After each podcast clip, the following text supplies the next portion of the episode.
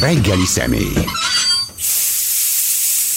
Barta Dániel, külös biztonságpolitikai szakértő, az Euróatlanti Integrációért és Demokráciáért Alapítvány elnöke. Jó reggelt! Jó reggelt!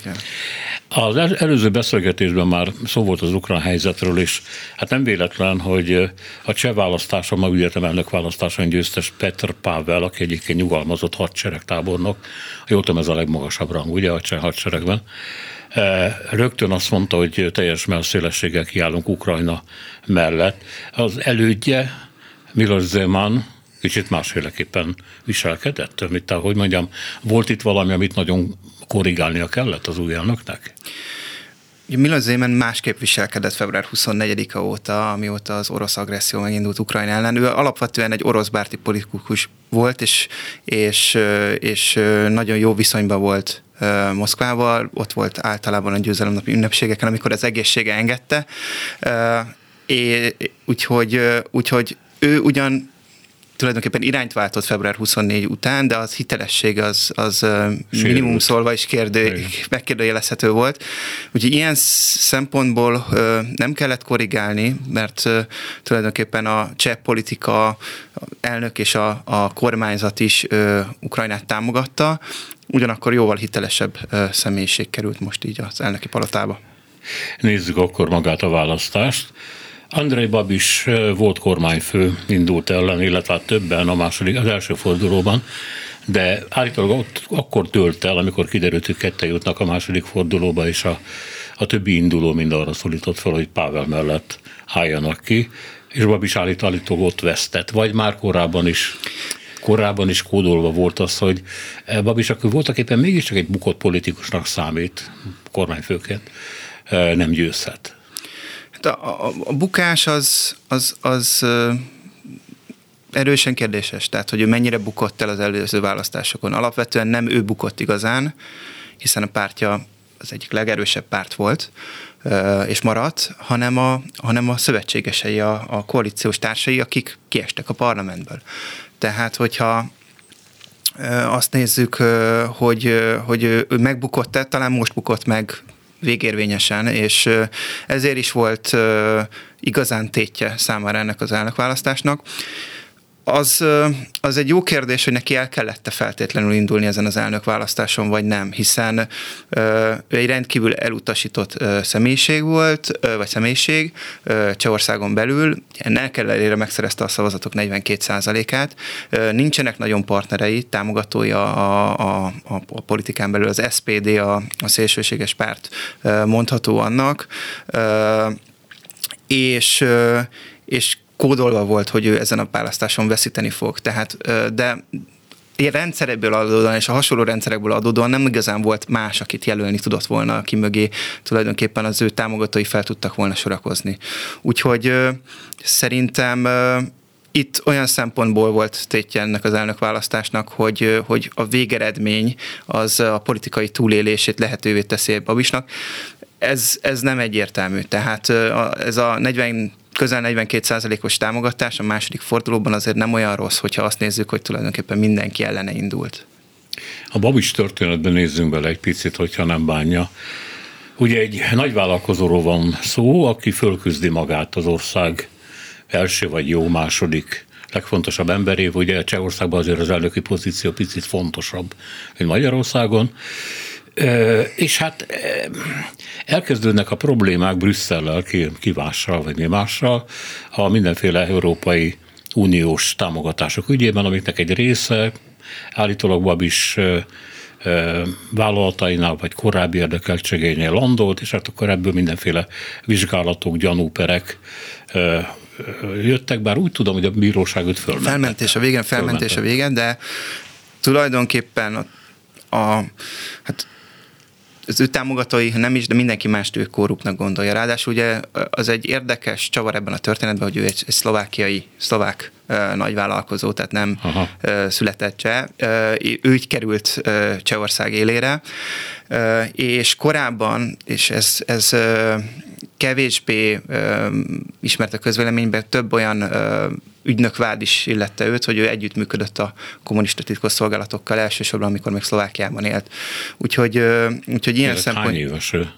Hát ő 68, het, most, most lesz 70 talán, Aha, tehát hogy ő 70 tehát körül a 20 van. éveiben, hogy ha, ha igaz. igen. 30 éves koráig közel, tehát hogy azért, azért ez nem volt egy lehetetlen vád. Ezt nem tudták bizonyítani, de ez, mind, ez is ott volt mindig a, a, az ő, ő feje fölött, és ugye a golyafészek ügy volt az, az ismert korrupciós ügy, ami, ami nagyon sokáig egy tulajdonképpen tiltott EU-s, vagy egy olyan EU-s támogatások elcsalása és, és a, a befolyásával való üzérkedés, ez volt a vád, ami alól őt végül tisztázták, de azért azt kell látni, hogy, hogy Babis nem igazán köthető össze annyira a többi közép-európai politikussal, hogy azért alapvetően jó volt a viszonya Brüsszellel, az Aldében politizált, és, és nem lehetett annyira rá mondani, hogy állandó harcba állna, vagy minden kérdésben harcba állna Brüsszellel. Jogállamisági kérdés sem merült fel az ő kormányzása alatt igazából, úgyhogy, úgyhogy őt igaz, a liberális jelzővel illetni, ez talán annyiból erős, hogy nyilvánvalóan az ő megszólalásai nagyon erősen populisták, és, és próbálnak, próbálnak így így szavazatot szerezni, és talán most, amit a elnökválasztás alatt produkált a kampányban, az már jobban illeszkedik ehhez a közép-európai mintához, de azért nem az a klasszikus liberális vezető, mint mondjuk mások a régióban. Na, lehet mondani, hogy a, a cseh polgári ösztön azért mégis csak átmentett annyit a korábbi Csehszlovákiából, már úgy jöttem még a szovjet megszállás előtti Csehszlovákiából, hogy bár a populizmus kísértette, az illiberalizmus fölbukkant Csehországban is, de nem volt olyan nagyon kemény. Hát nem csak az, hanem az egész rendszer, ugye a fékek és ellensúlyok működnek. Csehországban van egy szabad, nagyjából szabad média, nyilván Babisnak volt egy nagyon erős média hátszelet, de azért, azért nagyon színes a cseh közélet ilyen szempontból, és azt is lehet mondani, hogy ő sosem kormányzott egyedül, tehát mindig, mindig ott voltak ugye a koalíciós partnerek, akiknek azért egészen más volt a hátteret, szociáldemokratákkal kormányzott együtt többek között, és, és ott volt mindig a felsőház, a, a, a, amelyik, tehát ugye kétkamarás rendszer, ott volt a, a bíróság, a rendőrség, amelyik neket nem tudott leállítani, a saját nyomozását nem tudta kormányfőként igazából leállítani, akkor is, hogyha volt egyfajta immunitása. Úgyhogy, úgyhogy Csehország ilyen szempontból egy sokkal egészségesebb demokrácia. Ha azt mondta, hogy a kampányban azért jobban hasonlított a többi kelet-európai politikushoz, fölbukant valamiféle nacionalizmus is? Hát, nacionalizmus az, az mindig Csehországban ilyen, valamilyen szinten jelen volt a kampányom, de szerintem az összes közép-európai kampányban ö, jelen volt. Inkább az ő ukrán háborúval kapcsolatos nézetei, a, a, a, ez a nagyon erős békepártiság, azonnal békét kell kötni, ö, volt az, ami, ami, ami sokak számára megütközést keltett abban a Csehországban, amely döntő többségben támogatja az ukránokat, és, és egészen eltér adott esetben Szlovákiától vagy Magyarországtól tekintve, mert hogy miért kellett feltűnést, amit Rácz András is megfogalmaz egyébként a mai híroldalakon, hogy az azonnali békekötés az egy orosz érdeket szolgáló ügylet, tehát ez világosan látható. És nem azt jelenti, hogy ki akar háborút, meg ki nem akar háborút. Jó, Petr Pavel. Hát ha az ember megnézi a fotóját, nagyon impresszív férfiú, ősz, gondozott, oroszlány sörény, ősz szakál, kicsit ilyen Vernei figurára, de mindenképpen valamilyen hollywoodi kalandfilmnek a, a nagyon sármos öreg hajós kapitányaira emlékeztet. Tom Cruise-hoz hasonlítják jelenleg igen. a nemzetközi médiában, ami azért érdekes, mert azt hiszem hát egy vagy, egy vagy két évkor különbség van igen. közöttük valójában. Hát egyik ősz, a Pavel ősz. A... Igen, igen, igen, de az életkorban a különbség nem ilyen jelentős. Aha. Jó. Szóval, hogy nagyon-nagyon impresszív jelenségnek számít, és hát nagyon komoly karrierár mögötte, még a csehszlovák néphadseregben kezdte, ugye, de aztán a NATO-ban töltött be komoly pozíciókat, azt olvasom, hogy 93-ban 53 francia katona életét mentette meg, hogy hol azt nem írják, tehát nem tudom. Minden esetre e, van harci tapasztalata. Kitünte, kitüntette a francia állam, és ez a kampányban ezért is volt érdekes, hogy ugye Macron beállt Babis mögé, uh-huh. és megütközést keltett nagyon sok cseh számára az, hogy, hogy a francia elnök ennyire nyíltan kiállt az egyik előtt mellett. De annak nem ismeret... ment oda Csillván, csak üzen neki. Üzent, kiállt, hogy Andris Babis támogatja a második fordulóban, és ez, ez, ez annak fényében ezt fel is emlegették, hogy, hogy, hogy Petr Pável személyesen ugye tulajdonképpen megmentett a Balkánon, a Nyugat-Balkánon egyébként ha. francia katonákat, vagy segítette a, a kimenekítésüket, úgyhogy ennek, ennek ismeretében számos kritikát kapott Emmanuel Macron. Szóval csak azt akarom mondani, hogy tulajdonképpen az ember nem lepődne meg, hogyha egy militarista embert kapnát végül is egy katona, katona észre gondolkodik, de nem látszik rajta. Nato azért főleg a, a, azok, akik Brüsszelben dolgoztak és felelős pozícióban voltak azért alapvetően, és egy, általában egy katona nem arra törekszik, hogy, hogy háborút robbantson ki, hanem hogy megőrizze a békét. Tehát ő, ő alapvetően egész életében hogy azokban a missziókban, amik részt vett, arra törekedtek, hogy, hogy fenntartsák a békét. Úgyhogy hogy általában azért a, a, a, a, a NATO-ban dolgozó vezető, vezető beosztású katonák többsége nem arra törekszik, hogy újabb és újabb beavatkozásba rohanjunk. Úgyhogy alapvetően illeszkedik szerintem a karakteréhez az, hogy ő is azért felszólít arra, hogy, hogy, hogy ugye a, cél, a, vég, a végső cél ugye a béke, de ki kell állni Ukrajna mellett ahhoz, hogy ezt elérjük. Tehát nem egy azonnali tűzszünettel kell ezt elérni. Ez azt is jelenti, hogy Csehország küldött eddig is fegyvereket, ugye? Igen, igen, igen. Ők kezdettől fogva küldtek fegyvereket, ők is részesei annak a Ringtais programnak, amely cserébe nyugati fegyvereket kapnak majd. Tehát az a korábbi szovjet fegyvereket. Igen, igen, igen, igen, igen. Ráadásul a csehek nagyon hangsúlyosan szerepet vállalnak abban is, hogy hogy a cseh hadipar ugye rendkívül fejlett, és Alapvetően itt van az egyik legnagyobb kapacitás arra, hogy T-72-es tankokat ö, ö, ö, felújítsanak. Azt hiszem az Excalibur nevű cég ö, végzi ezeket. Egyébként annak idején 2014 után ö, a, a magyar tankokat is ugye Csehországnak adtuk el, és úgy kerültek ö, később Ukrajnába, tehát hogy volt egy ilyen út is ö, már a, a, a közel, közelmúltban. Úgyhogy ők, ők nagyon aktív szerepet vállalnak a, a, a fegyverellátásban, továbbá Prágába, illetve Csehországban igazán sok ukrán menekült, és ők ott is maradtak. Tehát ők nem csak áthaladtak az országon, hanem több százezer ukrán menekült él uh, jelenleg is Csehországban, és, és tulajdonképpen ellentétben mondjuk akár Szlovákiával ez nem is okozott jelentős társadalmi feszültségeket. Nyelv? Mert az lehetett hallani vagy olvasni arról, hogy ugye Lengyelországban van a legtöbb menekült, talán most Németországot leszámítva, de úgy értem, hogy közép-kelet-európai országokban. És állítólag a nyelv miatt is, mert a ukrán gyerekeknek, akik ott iskolába kerülnek, könnyű áttanulni, vagy könnyebb áttanulni lengyelre. Mi van a cseh és ukrán relációval hát, nyelvileg. Szláv nyelv, tehát valamivel, Jó, de jól tudom, nehezebb, valamivel nehezebb talán, mint a lengyel, de számukra, de hogy, hogy, hogy könnyebb. És és az, ez már a háború előtt is elkezdődött, tehát Csehországban jóval több mint százezer ukrán élt, már a háború előtt is, ö, aki, aki ott vállalt munkát. A munkát aha. Ö, ugye Lengyelországban közel egy millióan már a háború előtt is. Úgyhogy a rokonok miatt is, a tapasztalat, infor, elérhető információ, ott élő ukránok, akik tudták segíteni a menekülteket, ez mind közrejátszott abba, hogy, hogy ezekben az, ezekben az országokba mentek. Hát remélhetőleg, hogy a befogadás zökkenőmentes lesz, mert nekem az a benyomásom, hogy nagyon kevés ukrán fog hazamenni, ha véget ér a háború, mert hát egy ki tudja, mi van a lakásukkal, a házukkal, a szétlőtt városokkal, a munkalehetőségekkel, és így tovább? Nagyon-nagyon vegyes a kép. Az ukránok nagyon bizakodnak abban, hogy a többség hazatér. Én, én nagyon sok, voltam is közelmúltban Ukrajnában, nagyon sok ukránnal találkoztam, képzéseket. A igen, igen, igen, igen, igen.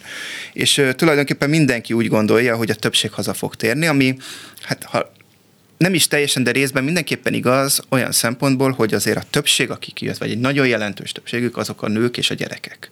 Tehát a férfiak otthon maradtak, harcoltak, harcolnak. Nagyon sokan, akik elmenekültek, nem a háborús területekről jöttek el. Tehát nyilván azok, akiknek lerombolták az otthonát, és nincs hova hazamenni, az, az nem fog. De adott esetben az, aki Kiev környékéről menekült el, az vissza fog tenni, sőt, van számos példa arra, hogy már vissza is tértek. Nyilván télen, amikor hiányzik az infrastruktúra, fűtés, nem fogunk látni túl sok példát erre, azt, az, az már árulkodóbb lehet, hogy adott esetben Harkiv környékére, vagy Kiev környékére tavasszal visszatérnek-e, és milyen számban. És hát azt is látni kell, hogy az ukránok többsége, még mindig a többsége nem külföldre menekült, hanem az országon belül menekült el, és azt nem tudjuk, hogy ők adott esetben, nyilván a háború elhúzódása fogja megmutatni, hogy ők ott maradnak-e Nyugat-Ukrajnában, vagy ők is elindulnak Európa felé. Tehát, hogy itt a háború elhúzódása fogja megmutatni, hogy hányan maradnak. Nyilván, hogyha egy gyerek évekig lengyel iskolába jár adott esetben, akkor, akkor nehezebb lesz, de igyekeznek fenntartani az ukrán nyelvű oktatást is például Lengyelországban, ahol megtehetik, akkor olyan számban élnek menekültek, és azt gondolják, hogy amiatt, mert fenntartják az oktatást, ezért a többség haza fog térni. Hadd használjam ki, hogy, hogy ott járt. Mi, mi volt a benyomása? egy háborús ország, ugye túl nagy országról beszélünk, tehát. Hát Nyugat-Ukrajnában voltam, Lvivbe voltam, azért azt kell látni, hogy Lifttől a front az olyan messze van, mint Brüsszel pont. Tehát egy akkora országról beszélünk, és alapvetően ugyan az infrastruktúrát és egy-két épületet ért támadás, de, de az, az rendben van, és, és az Tehát a város rendben van. Is, az elmúlt, hetek után is nyilván az infrastruktúra sérült, az áramellátás akadozik, de még mindig jobb, mint mondjuk akár Kievben. Én, én korábban voltam, tehát én azt hiszem novemberben voltam, és ott, ott egy normálisan működő város lehet látni. Nyilván vannak katonai ellenőrzőpontok, nyilván az utak mentén tulajdonképpen, ahogy átélünk Ukrajnába végig, vannak ellenőrző pontok és, és, és erődítések, de, de alapvetően ezeken a területeken az infrastruktúra jelentős része ugye épp, és, és, és az emberek dolgozni járnak, amennyire tudnak, szolgáltatások működnek, úgyhogy Úgyhogy így, így néz ki most. Mert mi, mi volt a benyomása arról, mert ugye az orosz infrastruktúra támadások azért is vannak, hogy a lakosság fáradjon, ki, fáradjon el, és vegye rá a saját vezetőit, hogy kössenek békét bármi áron. Erről a, ugye a nyugati sajtóban kicsit ilyen heroikus képélet, hogy ez igaz, az ukrán kitartásról, az, hogy nemet mondunk a rabszolgaságra, hogy kiállunk a orosz zsarnok ellen. Mi volt a benyomása, mennyire írja le ez a ukránok valódi hangulatát? Nyilvánvalóan mindenhonnan ezt áramlik, és, és tulajdonképpen nem is lehet ebben a helyzetben bármilyen alternatív hang, ami, ami megjelenjen. Ennek megfelelően a lakosság nagyjából 90-92 százaléka támogatja a, a, az ukrán vezetést, és a, azt gondolja, hogy a végsőkig kell harcolniuk Krim visszafoglalásáig. És ezért lesz nagyon nehéz az ukrán vezetésnek, mert én nem nagyon találkoztam olyan hanggal, már pedig azért alapvetően politikai elemzőkkel, vezetőkkel, józ, józanabb emberekkel találkoztam, vagy tárgyaltam, aki azt mondaná, hogy mi békét köthetnénk hogy mi megállhatnánk, hogy mi tárgyalhatnánk az oroszokkal. És amikor ezek a alapvetően liberális és, és reál, emberek azt gondolják, hogy, hogy a végsőkig kell harcolni, és akár az életünk árán meg kell védenünk Ukrajnát úgy, hogy, úgy, hogy egy, egy négyzetkilométert nem adhatunk az oroszoknak, akkor, akkor, akkor nagyon nehéz dolga lesz annak az ukrán vezetésnek, akinek majd le kell ülnie és tárgyalnia bárkivel, bárkivel a, a tűzszünetről. Úgyhogy, úgyhogy nem csak az hiányzik, hogy hogy meglegyen az elszántság, vagy belátás akár az ukrán vezetéstől, hogyha fogalmazhatunk így, hogy ezt a háborút nem tudják totális győzelemmel lezárni, mert azért valószínűleg azt mondhatjuk, hogy nem de, de nagyon nehéz dolga is lesz az ukrán vezetésnek, aki le akar ülni Oroszországgal, mert nem lesz meg a társadalmi támogatottság mögötte. Igen, hát ez egy komoly csapda helyzet. Egyébként magyarként kapott szemrehányást? Nem, hát általában az a magyar, aki elmegy Ukrajnába egy, mondjuk egy, egy, egy találkozóra vagy egy konferenciára, az arról nem, nem őt, nem azt kritizálják. A, az tény, hogy bármilyen fórum, de talán még hangsúlyosabban igaz ez Nyugat-Európában vagy Közép-Európában, ami a háborúról szól, ott, ott, ott szó esik a magyar álláspontról.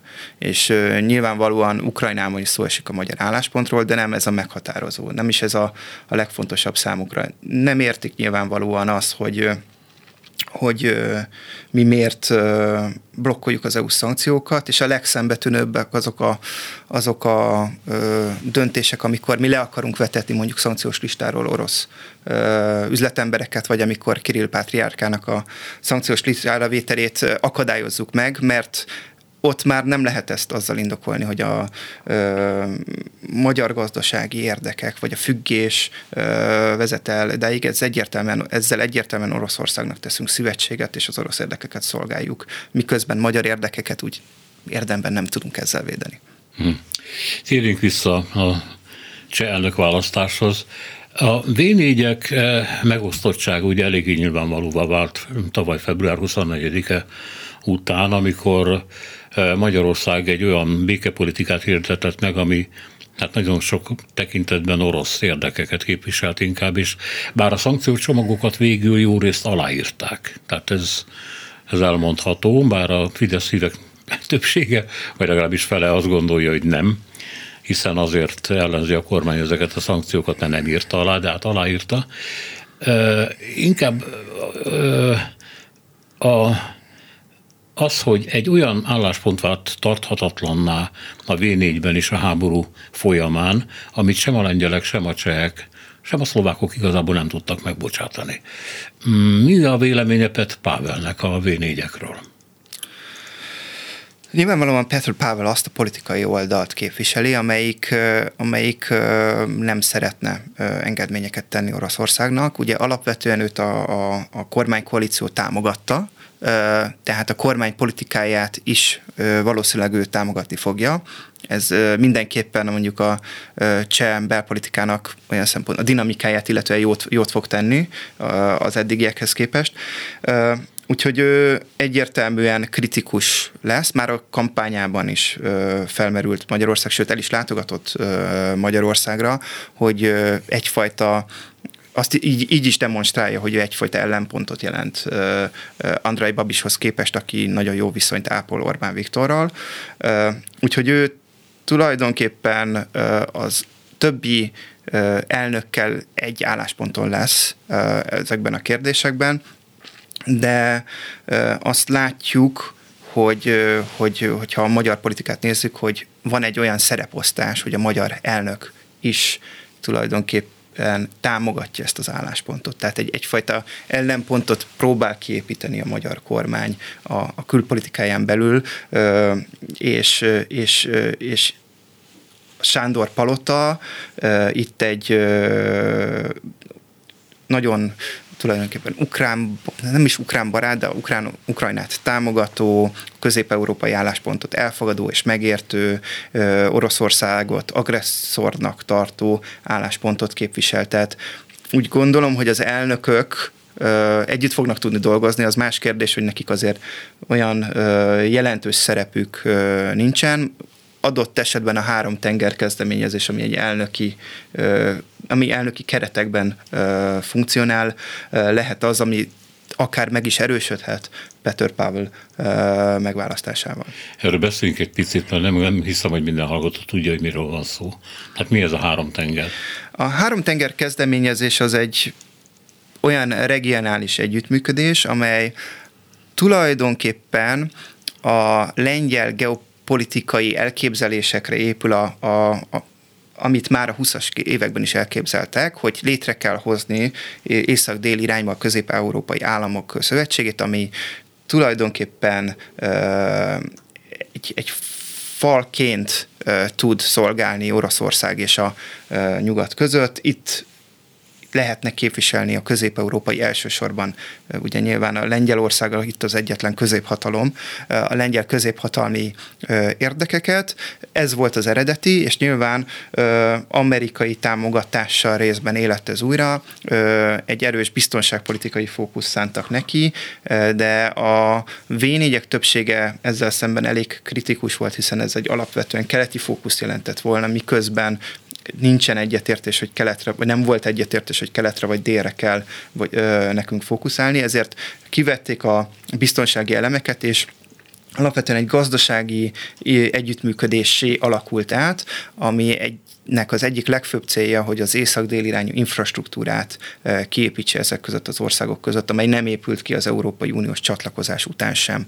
Ennek a ez sokkal tágabb együttműködés, benne vannak a balti országok is, illetve Románia, Bulgária, Ausztria és Horvátország és Szlovénia is. Tehát egy földrajzilag tágabb, ilyen szempontból, hogyha ez, ez tényleg működni tud politikai szempontból is, az Európai Unión belül jóval meghatározóbbá válhat, mint a V4, és, és, és hogyha van erre utaló jel, meg tudja indítani ezeket a projekteket, akkor az egész régió gazdaságát és, és kapcsolatrendszerét meg tudja újítani. Tehát a V4-ből legalább a V3-ak ebbe az irányba sodródnának, vagy lépnének tovább? Magyarország is tagja ennek. Ugye a három ország, Csehország, Szlovákia és Magyarország azért erősen hezitált, hiszen, hiszen ezt alapvetően a horvátok, románok és a lengyelek ambicionálták igazán, és nyilván egy ilyen tágabb keretrendszerben Szlovákia, Csehország és Magyarország sokkal kevésbé meghatározó, mint mondjuk a V4-eken belül volt. Tehát ők, ők szerették volna, hogy a már kiépült együttműködés, amit a V4-ek jelentett, maradjon fenn, és az legyen az első számú regionális együttműködés. Ugye a V4-nek is megvan ez a kapcsolatrendszere, ami szektorális kérdésekben együttműködik szomszédos országokkal, ez a úgynevezett V4 plusz együttműködések, és ezt szerettük volna volna továbbra is, hogy meghatározó legyen és tulajdonképpen tartottunk a három tenger kezdeményezés megerősítésétől, amit nagyon sokáig blokkolt is Magyarország, de amikor látszott, hogy, hogy ezzel csak magunknak álltunk, akkor ilyen vonakodva csatlakoztunk, beléptük, támogatjuk. Nyilvánvalóan az a része, hogy itt komoly infrastruktúrális projektek megvalósuljanak, az, az magyar érdek is, úgyhogy, úgyhogy ennek ha nem is a legaktívabb, de aktív részesei vagyunk. És mennyiben érvényesülne ebben a, az a lengyel vágy, hogy ő szabja meg ennek a régiónak a, hát hogy mondjam, csak nem a sorsát, mert ez túlságosan fellenző szó, de hogy középhatalomként meghatározó erő legyen, befolyásoló erő. Hát eddig is Lengyelország volt. Tehát a V4 akkor működik, hogyha Lengyelország akar valamit, és a V4 akkor nem működik, hogyha Lengyelország... Aha. Tehát, hogyha Lengyelország, tehát nyilván ennél komplexebb a V4 működése, de a Lengyelország nem akar valamit a V4-eken belül, akkor nincs is jelentősége. Az, hogyha Lengyelország és még valaki akar valamit, akkor már működ, működhet, vagy működik általában. Ezért is volt az, hogy a 2 plusz 2-es felállásban, amikor Lengyelország és Magyarország működött szorosan, és Szlovákia és Csehország próbálta lassítani, akkor még azért funkcionált érdemben a, a V4-es együttműködés. Lengyelország nélkül nincs értelme a V4-nek, és, és, és, és azért Lengyelország nélkül a régióban bármilyen jelentős projektet megvalósítani, hát nyilván lehet, meg vannak olyan kezdeményezések, amelyek így jöttek létre. Van is olyan, amikor mondjuk Lengyelország nem érdekelt, és akkor alternatív szövetségeket kell kiépíteni. Ilyen volt a, a migrációs kérdésben adott esetben a C5, ami, Lengy- ami Szlovákia, Magyarország, Ausztria, Csehország és Szlovénia. De de ezek sosem voltak olyan jelentős együttműködések. Tehát a, a, a, a lengyel szavazati aránya tanácsban a lengyel gazdasági erő a régióban azért, és a, elsősorban a lengyel katonai erő, az, az meghatározó. Ha már Lengyelországnál tartunk, hadd kérdezzem meg, van egy ilyen elmélet, hogy igazából a háború befejeztével kialakul egy ilyen új hármas szövetség, ami elég eszemen gondolatnak tűnik, mert az egyik tagja az, az Egyesült Királyság lenne, másik Lengyelország, harmadik Ukrajna. Ugye Ukrajna ez szerint az elmélet szerint megerősödve jönnek ki a háborúból, óriási háborús tapasztalat, fölfedvezett hadsereg, erős gazdaság, hát egy romos gazdaság tegyük hozzá, és akkor ezek kicsit átírnák a, az unió részének a történetét, az újkori történetét. Van ebben valami? Az, hogy beszélnek egy szorosabb lengyel lengyel-ukrán, brit együttműködéstől ez nem új keletű. Ennek van egy alternatívája egyébként a lengyel-litván-ukrán, ami földrajzilag logikusabb is, és en történelmileg is vannak ö, hagyományai. Te főleg sérelmekkel teli hagyományai. Mm, de, de, de, de, de van történelmi előképe is tulajdonképpen. Vannak sérelmek ebben, de, de hogyha visszamegyünk a középkorig, akkor ezek a sérelmek azért már máshogy jelennek meg, meg nem olyan ö, erősek talán. Ö, de de nyilvánvalóan a, a politikailag, sok, sok szempontból a, a mostani lengyel vezetésnek ez a lengyel-brit ukrán együttműködés az vonzóbb lehet. Ennek a katonai dimenzión túl azért kevés, kevés logikája van, tehát nem látszik az a gazdaságpolitikai alap, vagy földrajzi alap, ami ezt megalapozná. Nyilvánvalóan a mostani lengyel vezetésnek ez egy politikailag elfogadható felállás, vagy elfogadható felállás, de adott esetben a, a, a lengyel elnök választás, vagy lengyel választások után, ami, ami szeptemberben lesz, nem biztos, hogy, hogy, hogy az új kormány, hogyha a kormányváltás lesz, ezt ambicionálná annyira erősen. Hát Lengyelországnak ugye mindenképpen kell egy, egy önálló Ukrajna, amelyik folyton mindenki pufferzónákban utazik, mert az oroszok is azért szerették volna, ugye, hogy Ukrajna ne legyen egy ilyen nyugati katonai bázis, olyan NATO tagja. Szóval eh, egy Ukrajna, ha megszabadul a háborútól, nem vonzó beruházási terület? A briteknek, meg a lengyeleknek? Mindenkinek. Tehát, hogy ebben, ebben nyilván, nyilván mindenki már készül erre, és, és és hát ez fogja meghatározni a, a régión gazdaságát, tehát aki itt lemarad, az, aki itt kimarad, az lemarad, és egyelőre mi kimaradunk, tehát aki nem fog tudni részt venni az ukrán újjáépítésben, az, az érezni fogja ezt gazdaságilag is. Úgyhogy, úgyhogy igen, már sokan gondolkoznak azon, hogy milyen cégekkel, hogyan, hogy fogják újraépíteni Ukrajnát, hogyan vehetnek részt ezek az országok Ukrajna újjáépítésében. Ez lesz tulajdonképpen a második világháború óta a legnagyobb projekt, és nyilvánvalóan a térségben lévő és tapasztalattal rendelkező cégek, akiknél adott esetben már ukrán munkaerő is van, előnyből indulnak. Hát, ha nem lesz amerikai dominancia. Mert ugye Amerika költött a legtöbb pénzt Ukrajnára, és hát az amerikai cégek jönni fognak. De nem, földrajzi, földrajzi okokból azért nem olyan egyszerű meg, úgy, úgy azt láttuk, hogy az nyilván amerikai cégek jelen lehetnek, meglátjuk, hogy meghatározó iparágakban milyen szerepet vállalnak, milyen beruházások lesznek, de itt, itt igen, van... van a legtöbb esélye. Igen, azért az Európai Unió nagyon sok pénzt fog erre fordítani, és nyilván a lengyeleknek van a legjobb esélye, nem csak a politikai kapcsolatok miatt, azok azért meg fogják ezt alapozni, hanem az ott lévő ukrán munkaerő miatt, az eddigi tapasztalataik miatt is, hát lengyel befektetések és cégek eddig is voltak Ukrajnában, úgyhogy nyilván a nyelvi kérdés, amiről már beszéltünk, is, is fontos szerepet kap. Ez egészen biztos, hogy Lengyelország lesz a vezető, újjáépítés vezető állama, nyilvánvalóan az Egyesült Államok is azokon a területeken, ahol érdekelt ott lesz, de Ukrajna azért az Európai Unióba igyekszik és, és nyilvánvalóan nagyon sok uniós forrás is lesz erre, uniós forrásokat pedig alapvetően uniós országok tudnak majd lehívni, úgyhogy, úgyhogy Lengyelország azért nagyon jó esélyekkel fog ebben részt venni.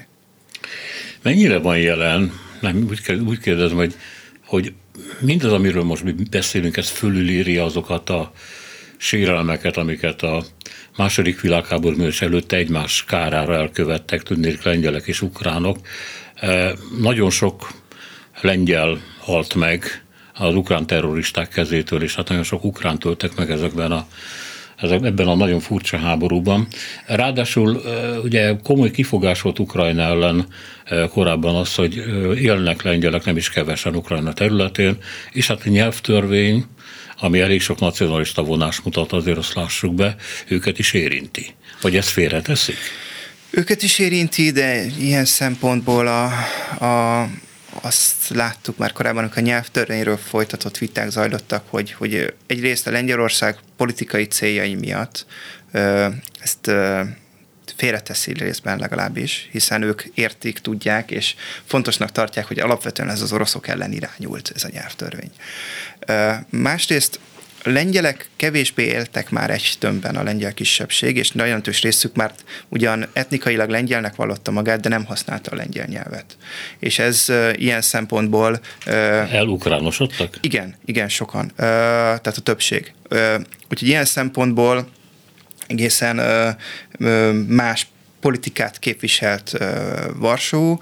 Uh, nyilvánvalóan a, a, a fő kritika az, hogy azért ez nem volt szükségszerű ukrán részről, hogy, hogy valamennyi nyelvet érintsen a nyelvtörvény, uh, de ők sehogy sem akarták megéri, megérteni azt, hogy, hogy adott esetben az uniós nyelveket mindenféle jogszabályalkotással ki lehetett volna venni ebből a, ebből a kalapból, és ezt, ezt sérelmezte tulajdonképpen igazából Budapest és Bukarest is egyébként, tehát a románok voltak talán a legszörösebb partnereink abban, hogy, hogy, hogy kritizáljuk Kievet.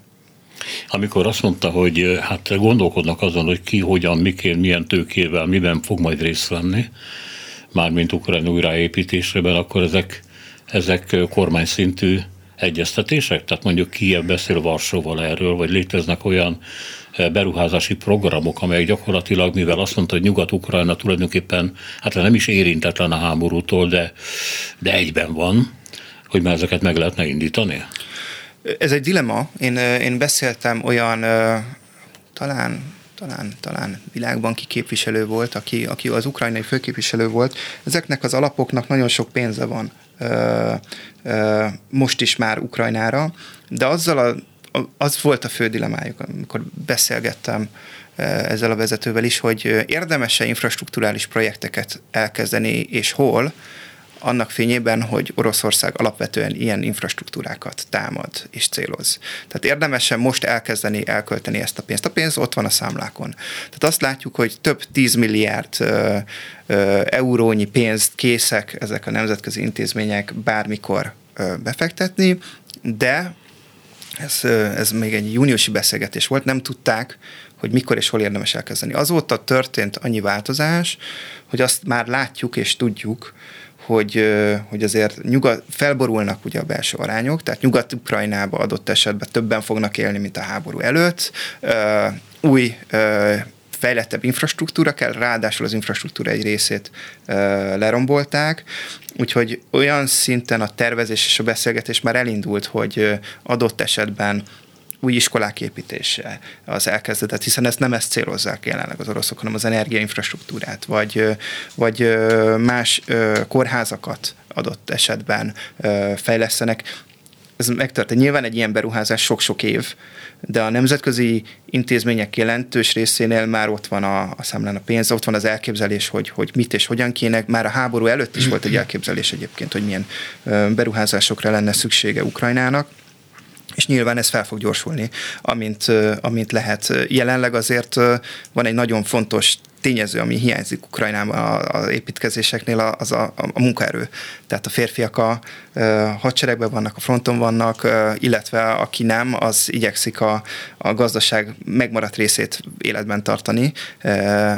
Úgyhogy, úgyhogy egyelőre még nem ott tartunk, hogy nagyon az építkezések elindulhatnának, de a gondolkodás az mindenképpen elindult már. A másik, amiről sokat beszélnek Ukrajna kapcsán, reménykedve, és hát állítólag a utóbbi hetek eseményei ezt alátámasztják, hogy e, ha Ukrajna valamiképpen jól jön ki ebből a háborúból, az nem a régi Ukrajna lesz már úgy abban az értelemben, hogy nem oligarchák fogják ut, uralni a politikát és széttépni az országot, vagy tönkretenni a közjót, mert ugye most korrupció miatt nagyon sok embert váltanak le az államigazgatásba, meg a hadseregen belül is. Nem tudom, hogy ez mennyire kiterjedt, de és hát Zelenszky nagyon sokszor beszél arról, hogy, hogy ez egy új Ukrajna lesz, amiben érdemes befektetni, mert ugye a régibe azért mentek vonakodva a pénzek, mert soha nem lehetett tudni, hogy ki miről dönt, hogy az az államtitkár helyettes ott lesz-e még holnap, vagy a másik oligarcha már odarakja a másik emberét, aki másfajta kapcsolatokat épített ki, és így tovább. Ö, az az igazság, hogy annyira mély gyökere van ennek az egésznek, társadalmi gyökere a, a, a korrupciónak, hogy hogy azért szerintem ez egy jóval jelentősebb változ, váltást és változást igényel, hogy, hogy végleg megszabaduljon ettől Ukrajna. Amit most látunk, az, az, az részben szól a, a korrupció ellenes küzdelemről, részben pedig Zelenszky ö, politikai ellenfeleivel számol el, vagy azokat távolítja el, akik, akik tehert jelentettek számára az elmúlt hónapokban. Ez egy kiváló pillanat volt erre. Egyébként Zelenszkitől a háború előtt se volt idegen, hogy hogy hát nem feltétlenül mindig törvényesnek tűnő eszközökkel eltávolítson kulcspozíciókból olyan politikusokat, akiket ő maga számára veszélyesnek gondolt. Nagyon sok kritika érte őt egyébként a háború előtt nyugatról, mert beavatkozott mondjuk a Nemzeti Bank működésébe. Tehát ő nem volt a demokrácia csillaga február 24 előtt, február 24 után azzá vált, és amikor hát ő arról... A demokrácia csillaga lett, a nemzet csillaga A nemzet lett, csillaga igen. lett, de gyakran azt is mondjuk, hogy ő a, vagy az a, az a narratíva, hogy ő, ő, ő a egy, egy rendkívüli demokrata. Azért nem mondták rá ezt mindig, és nagy kérdés az, hogy, hogy egy háború utáni helyzetben, amikor az a ukrán belpolitika újjáéled, és a adott esetben egyes konfliktusok, belpolitikai viták újjáélednek, akkor, akkor Zelenszky más fog, máshogy fog-e működni. Egyáltalán ö, hatalmon marad, de korábban azt is belengedte, hogyha háborúnak véget ér, háború véget ér, akkor adott esetben ő, ő, ő, ő távozna is a politikából. Tehát ez egy, egy nagy kérdés, hogy hogy fog kinézni az ukrán belpolitika a háború után. Nagyon sokan tartanak attól, hogy erősen nacionalista pártok megerősödhetnek. Ö, ö, háborús helyzetben nyilván nem annyira látszódik még ez, úgyhogy itt, itt azért sok kérdés van a felől, hogy, hogy ez hogy fog kinézni. Egy biztos, hogy nagyon orosz párti, vagy orosz barát pártok már nem fognak maradni Ukrajnában a, a háború után, és úgy általában valószínűleg egy picit jobbra fog tolódni az egész politikai élet. Egy területet még kihagytunk a lendő együttműködésekből, ez pedig a Baltikum. Mintha említette volna, úgy tűnik, hogy a Baltikumnak is köze lesz egy, ahhoz a fajta gazdasági, politikai, katonai együttműködés az, ami körvonalazódik. Lengyelország és Ukrajna között ugye már van, hogy a briteknek van ebben szerepük, vagy nem, hogy ezt nem tudjuk, de hát a Baltikumnak mindenképpen érdeke, hogy tartozzon valami olyan helyi, lokális szövetségekhez is jobban, mint eddig, mint Lengyelország például, vagy Ukrajna. Tudom, hogy elválasztja Belarussia, őket, de hát még egy orosz vereség esetén, amire nem tudom mekkora az esély, Belorusszia is válthat. A belorusz váltásra azért még pont, pont akkor esély van, mint a háború előtt volt, tehát én ezt nem látom. Nyilvánvalóan azt se látjuk, hogy, hogy Oroszországban mi fog történni a háború után, hogyan fog véget érni a háború. Tehát, hogyha hogyha úgy ér véget a háború, hogy Oroszország, ha nem is szétesik, de mm, a belső politikai stabilitás megszűnik, elnök csere lesz, akkor nyilván nyilván elindulhat valami Fehér Oroszországban is. Hogyha ezzel párhuzamosan Lukasenkát leváltják, akkor, akkor pedig különösen. De hát itt nagyon sok a ha. A Baltikum eddig is együttműködött ugye már a háború előtt is volt egy lengyel-litván-ukrán katonai együttműködés, közös képzések, gyakorlatok, tehát ennek van egy hagyománya, és, és, és a lengyel litván-ukrán együttműködés az biztos, hogy meg fog erősödni a háború után is. Tehát, hogy ilyen szempontból a Baltikum ezer része a legjelentősebb állama mindenképpen. Igen, csak ott vannak még a szorongó észtek és lettek.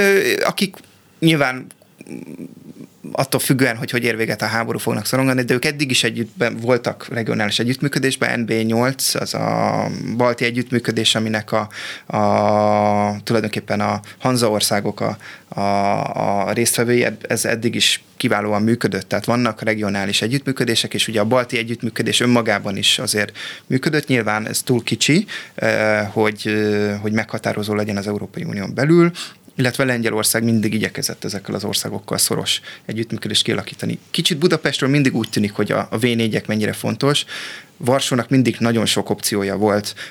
Ugye korábban a legfontosabb ilyen az a, a az a Berlinnel és Párizsal folytatott formátum, ez a Weimar háromszög, illetve ugye, ugyanúgy a baltiakkal, északi országokkal akartak szoros együttműködést, a három tenger kezdeményezés, ami a, a, a saját kezdeményezésük, és a V4 az egy volt a, a, a sok között. Uh-huh. Nem mindenki számára a legfontosabb. Hát, meglátjuk. Egyébként ez a régió a, a vonakodó magyarok részvételével a három tenger kezdeményezésben, mert ez az egyetlen, amiben mi beleférünk, ha egyáltalán bele, bele akartunk menni, tehát ugye kénytelenségek vannak itt. Mm, az, ha katonailag nem is lesz egy szilárd vonal, de egy új gazdasági formációnak lehet az alapja az unión belül? Én, én azt gondolom, hogy azért a legtöbb regionális együttműködés meg mi befélünk, földrajzi okokból is be kell, hogy férjünk, tehát azért a, a régiót úgy összekötni, hogy Magyarország nem része, kimaradjon. Ezt a szlovákok szokták mondani, hogy Szlovákia nélkül nincsen Közép-Európa, de azért picit, és mindig büszkék rá, hogy ők az egyetlen ország, ami az összes többi V4-es tagállammal határos, de egy picit azért ez Magyarországra is igaz, és infrastruktúrális szempontból mindenképpen igaz. Tehát, hogy hogy azért egységes Közép-Európát Magyarország nélkül építeni nem nagyon lehet. Vannak olyan alternatív együttműködési formák, amelyek adott esetben működőképesek lehetnek, hogyha Lengyelország más irányba fókuszál. Az a kérdés, hogy ilyen együttműködésekben mennyire tudjuk bevonni Ausztriát, hiszen azoknak pedig csak úgy van értelme, hogyha Ausztria részt vesz ezekben ez mindig is kérdés volt a regionális együttműködések kapcsán, hogy, hogy, hogy vagy Lengyelország, vagy Ausztria milyen együttműködésekbe érdekelt. Azt látjuk, hogy most Ausztria alapvetően migrációs kérdésekkel foglalkozik, nem véletlen, hogy Magyarország Szerbiával és Ausztriával egyfajta együttműködést alakított ki migrációs kérdésbe, és korábban ennek volt a, ugye a C5, amiről beszéltem már, vagy a Salzburgi együttműködés, ami egy belügyi együttműködés, az előképe, tehát bizonyos témák mentén azért számos közép-európai országgal együtt lehet működni. Az egy másik kérdés, hogy Magyarországgal külpolitikai, biztonságpolitikai kérdésekben nem biztos, hogy sokan együtt akarnak működni a közeljövőben. Köszönöm szépen, hogy itt volt nálunk. Hát idáig jutottunk el a cseh választástól, de szerintem jól tettük, hogy elkóboroltunk egy kicsit. Köszönöm még egyszer Barta Dánielnek, az Euróatlanti Integrációért és Demokráciáért Alapítvány elnökének, hogy itt volt velünk. Hölgyeim és uraim, itt a műsor vége. Selmeci János, Csorba László, Balogh Kármen, Zsidai Péter, Bencsik Gyula és Szénási Sándor köszöni a figyelmüket. Minden jót!